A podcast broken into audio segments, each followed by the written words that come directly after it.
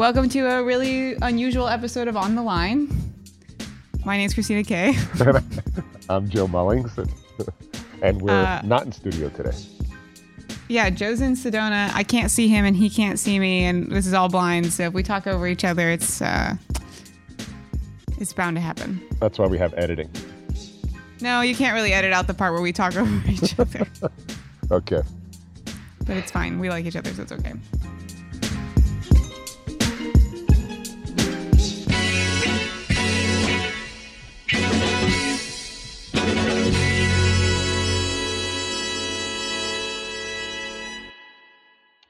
How's Sedona?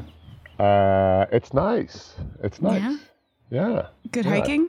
Um, yeah, some like brutal hiking. It's uh, super sunny out. Um, so in the middle of the day, you can't screw around too much.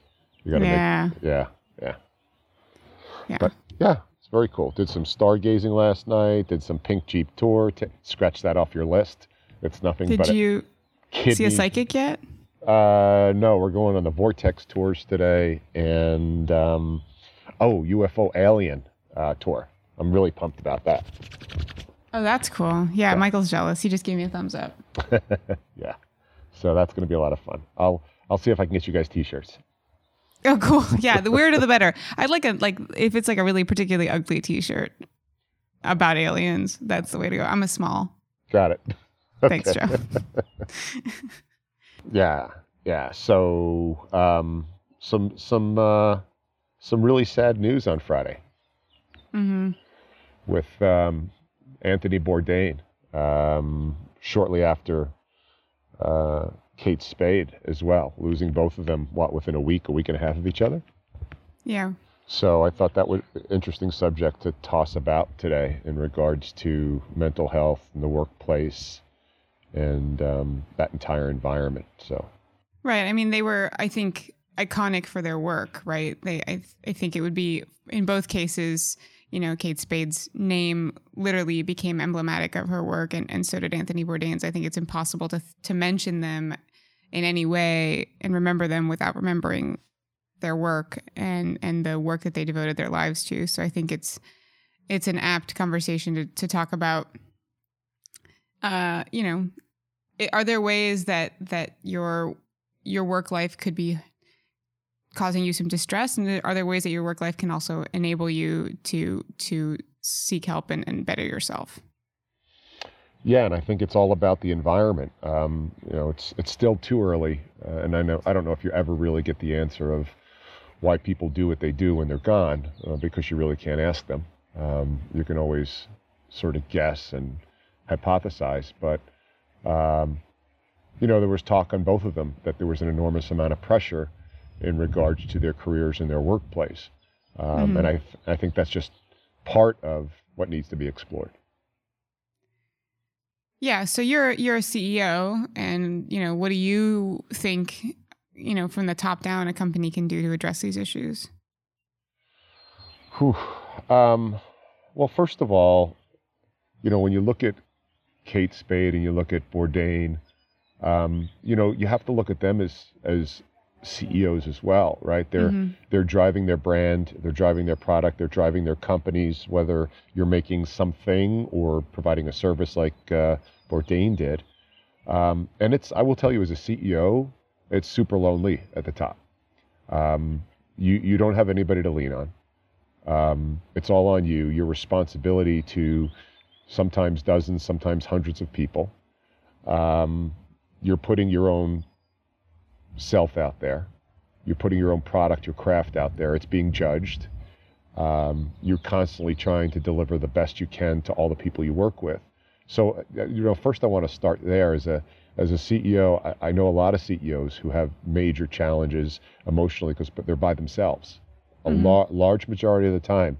Um, some make it seem so effortless. So there are people who are pointing fingers and can't understand, you know, why Bourdain did what he did. He appeared to have been successful by all, um, well, by most points that people are graded on, right? Celebrity, money, traveling the world, doing what he wanted.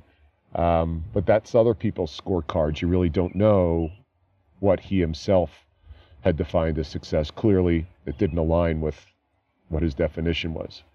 Um, I think as a CEO, we're alone a lot. Um, we're typically um, putting out fires and fixing things, uh, and oftentimes go back to your room, your office alone. So that's that's tough. But um, as a CEO, what I try and do, and and you guys have really helped me with this a lot. Uh, you know, people talk about work-life balance, and and I don't believe in work-life balance. I believe in fulfillment. Um, you guys have have really given me some major insight and guidance as to you don't have to create an environment where people are banging their heads against the wall 60 hours a week in order to be successful. Um, you guys, meaning the digital team, the creative team, have really taught me that providing and creating an environment that allows people to seriously be the best version of themselves, doing what they love to do. Because if I put too much tax on that system, the way I think it should be, you will no longer love doing what you do. Therefore, you won't do the best work you can possibly do. So I think that's step number one is CEOs and leaders need to know that they're on the same team with people who really want to do a good job. Um, and then you need to find out what they're capable, willing, and want to do, and where their levels of sort of exhaustion or um, saturation occur. Yeah, I mean, there's been a lot of research done in the past five or six years, uh, not surprisingly, mostly in Europe, but uh, about about productive hours in the work week and and and what the benefits of a shorter workday can be. I know Sweden had a a pretty comprehensive study for two years on uh, health industry workers in Gothenburg, and they reduced their work hours. They worked in a clinic that treated Alzheimer patients, which I think can be probably a pretty fatiguing and, and, and probably pretty depressing work sometimes, just because you are watching the degradation of the human mind happen right in front of you all day, every day. But all they did was cut their hours back from eight hours a day to six hours a day. And they had a pretty immense response. People were in general happier, more engaged with their patients. And they took, on average, in those two years, 15% fewer um, sick days, which is actually pretty significant. 15% fewer sick days, I think, is a pretty measurable uh, improvement in like physical health, which I think probably also translated into mental health. So I think, you know, learning learning how to to find quality hours instead of quantity hours i think is probably not a bad idea and i know that that there's a lot of talk about this in the tech world about um, what automation means for labor in the future and and a lot of people are talking about the four day work week or even a three day work week where you're you're maximizing the hours worked to be productive and not necessarily just present. Uh, Amazon, I think, is running an experiment on a 30 hour work week, four days a week on several of its employees. It offered uh, 75% of what you currently make with all the same benefits, but you get to work 30 hours a week. And um, I'm curious to see how that study turns out because Amazon has actually like a pretty horrible reputation for uh, overworking its uh, employees, sometimes to the point of death, actually. Um, so I think, you know, I, there's a, a, word in, in Japanese, actually, karoshi, I think that's how you pronounce it. And that's the Japanese word that literally translates to overwork death, which I guess is like pretty prominent. And South Korea and China all uh, both have words for that as well. But I think in general, you're just seeing a trend of, of uh, mental and physical exhaustion leading to extreme stress levels and those extreme stress levels leading to like pretty severe health issues. And I, I think it's important here to delineate or to actually undelineate the divide between mental and physical health. There really is no division. I think we have a tendency to to think of our mind as something uh, detached from our body that we have that the strongest of us have rigorous control over you know. We we see our bodies as susceptible to things like cancer or you know uh, diabetes you, you, know you could be born with it or you can develop uh, adult onset type 1 like there's all these things that we we forgive our bodies for but we don't let our, our minds uh, struggle the same way even though they're totally an organic part of ourselves uh, and I think that it's important for for businesses to be open to discourse on mental health in the same way that they would be on physical health. You know, oh, you have a flu okay, don't come to work. Oh, you're you're extremely depressed. Don't don't come to work. You know, they're not divisible in my mind. Yeah, and and th- that's a great point, and it's and it's terrible that there's actually a word about working yourself to death um, in Japan. Um, you know, I, I, think you bring up a great point here where I, I, see so much commentary. And again, I don't want to sit on Bourdain hear too much, but to me, he just was so indicative of a, of, of a guy who, um, at, in his mid 40s, had a resurrection, who had fought addiction, who had um, clearly was a fantastic writer. So he had that innate in him and he knew it, um, but he didn't try and make a business out of it. He just put it out there and ended up declaring itself as valuable. He clearly was an amazing communicator. He fought those demons all the time, being, you know, a heroin and crack addict and admitting it. Those are sicknesses, right? Those are those are like, to me, cancer or heart disease. Um, and when people call somebody selfish for uh, committing suicide, the ultimate act, I have a, I have a little bit of a challenge with that because um, nobody would call you selfish for dying of cancer or even dying of type 2 di- diabetes, which, quote unquote, you bring on yourself potentially. Um, so I think in the workplace, one of the things that we strive for, and, and, and I, I see other organizations starting to strive for, is that open door policy, but it has to go both ways. I, I think leadership has to create an environment that allows somebody to walk in and say, hey, I, I've got a problem. And the flip side of that is the person or persons who do have a problem have to take responsibility to walk in um, mm-hmm. and give the organization the chance um, to uh, give you space or even create a potential process for you to work through it. So I, I think that's where it needs to start. And I don't think head count should matter there, whether it's two people or 10,000 people.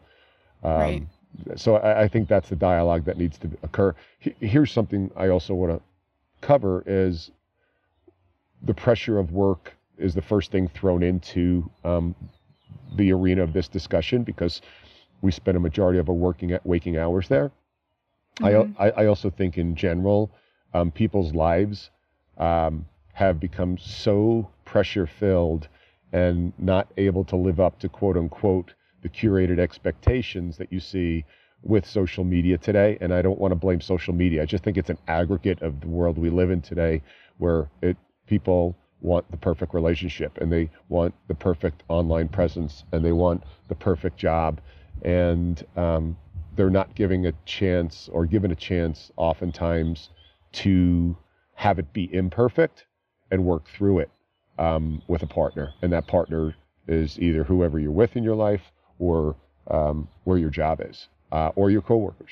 Yeah, I mean, I think ultimately relationships are, are fundamentally important. I think, you know, not everybody always has the privilege of choosing their work relationships, but they do get to choose to a certain extent their intimate relationships. So I think, you know, I, that isn't to say that that that time spent working is is the inherent cause of death, but I, I think that in many ways time is the cause of of of death in, in, in these circumstances. And that I think time is just something that plagues humans because we can conceptualize it and we can feel this fleetingness of it.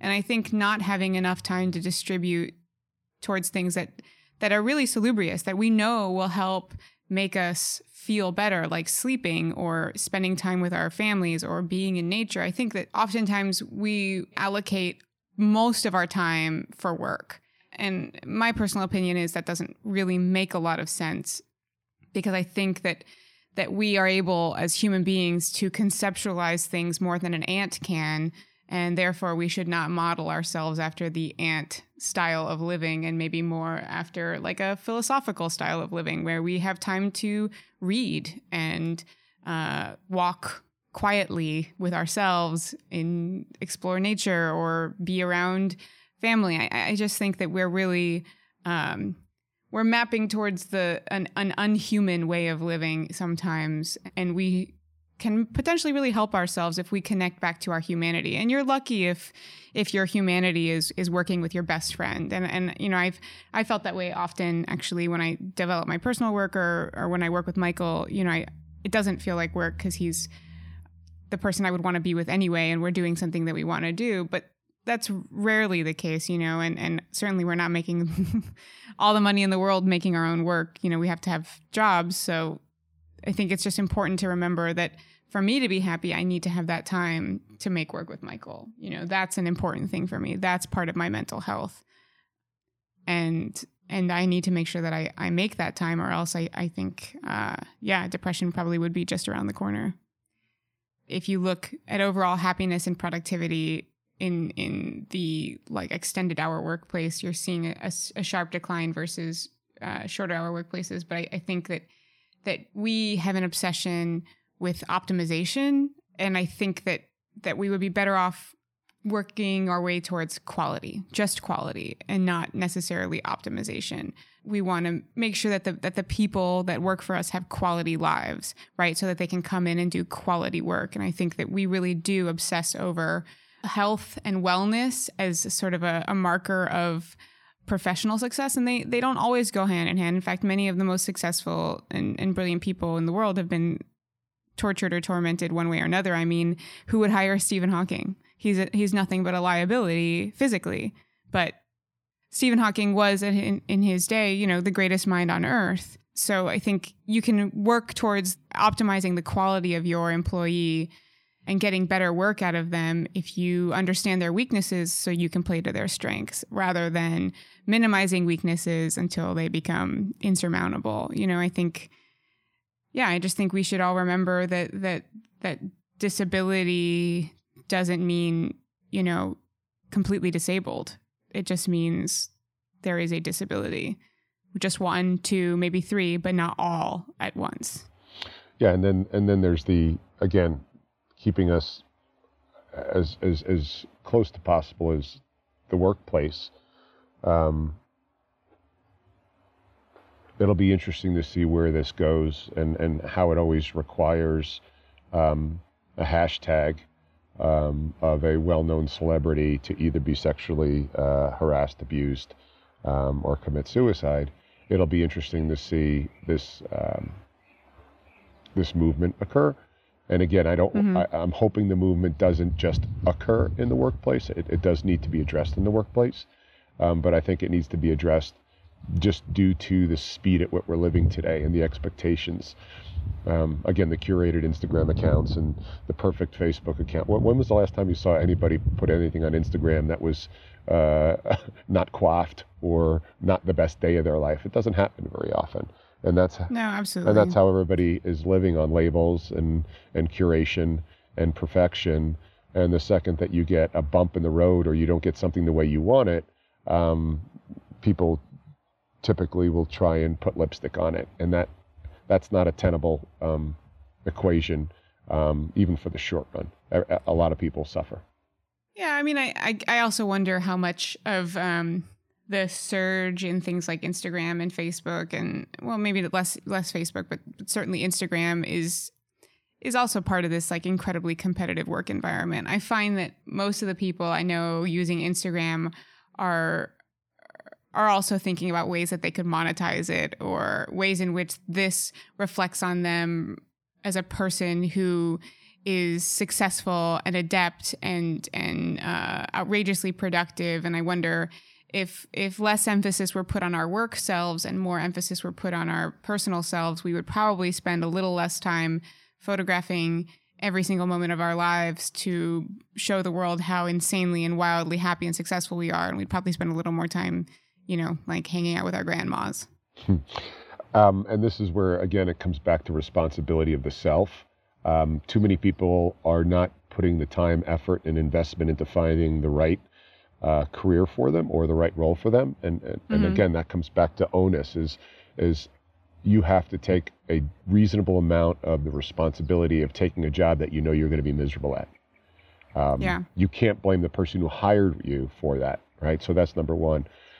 And that comes back to then a really good vetting process. And that comes out to doing the diligence and having the content out there in the diligence. Um, and that comes to managing the expectations when you sign on the line that is dotted. And so um, the responsibility on the other side of the table is clearly explaining what the expectations are up front when you go to work for an organization. And you can negotiate those there. You can, I believe you can. I think if you're really that good at what you do and you love what you do, but you don't want to do it at the pace and cadence that the company says you have to, both parties have a choice. Mm-hmm. Um, and when you sign up for something, understand that it'll modulate up and down, just like you guys. You guys have put in 20 hour days um, many times on shoots we've been on and never cried, never whined. Um, because I think we've created an environment that you know on the back end of that, you're going to get a breather. And if not, then you're going to walk or you're going to have a, a meeting and say, I need a breather. And then mm-hmm. that's the responsibility of our organization is to give you that space. And, and, again, that's that's where I think it has to go both ways. And too many times there's finger pointing um, one way or the other when it needs to be a joint uh, responsibility. Yeah, you know, one thing I, I, forgot to mention about that that Gothenburg study, and it's actually something that pertains to something we talk about a lot and, and face a lot in our business, which is um, finding top talent and retaining top talent. So the Gothenburg experiment not only found a 15% reduction in sick days or costs for medical attention for their employees, they also found a significant rise in talent wanting to work at this facility and a 100% retention rate. Their people wanted to be there because the work environment was better and they wanted to stay. So maybe I don't know. This is this is one way that Silicon Valley could be more competitive is if they'd stopped this insane seventy-hour work week where you live your life at the office for literally no reason. Because I've been in these offices and these people literally don't do anything there. I mean, it's insane. I've just seen people play video games for hours, or you know, take uh, extended breaks with their friends to play like Magic the Gathering or something like that. Instead, work less work more productive and see if you can attract better talent that way. Because I also think a lot of the people who want to spend all of their time at work who aren't the CEO, maybe they don't have that much to offer because I feel like there's so much that I want to explore outside of my job that would make me a smarter, more well rounded, more intuitive, more intellectual person. And I don't know how any of that could be a bad thing when I bring it back into the office you know the, the things i watch the things i read the conversations i have they inform myself as a as an intelligent thinking human being and isn't that who you want to have isn't that who you want to hire so i i also think that there's just uh, plenty of opportunities to allow people to grow outside of the office and that growth can then be brought back into the office as internal growth as well yeah no i agree and and i'm hoping this is um, some sort of sort of catalyst to uh, the baby steps that are going to need to occur. And I hope they're baby steps because if we're looking for one grand answer right. or one or one culprit, we'll never get it. Uh, and all we'll do is have candlelight vigils and point fingers, and nothing gets done. But it would be really interesting to have conversations starting to occur from both sides of the responsibility, the shared responsibility of what. Okay, what do we do, and, and what are the small changes we make on the way? Uh, and this doesn't this doesn't cost anybody any money. And that's what's really promising about it because unfortunately, that's the first thing people index to. So um, I don't know. Well, that's a heavy one today, um, but required reading, I think.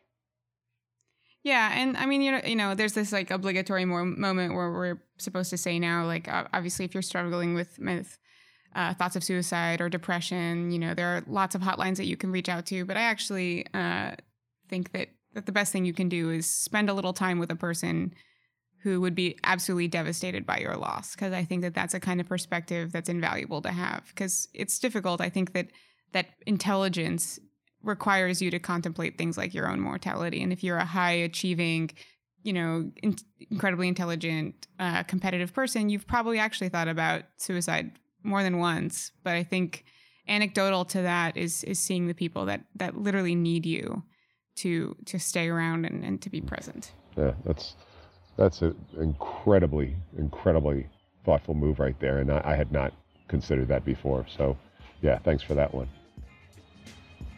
Well, this has been another episode of On the Line. My name is Christina Kay. I'm Joe Mullings, flying blind from Sedona. I didn't get to see you. I yeah, I, I, didn't get to see you either. But you're in Sedona, so lucky I'm in Sedona. Yeah. All right, guys. Thanks for this one.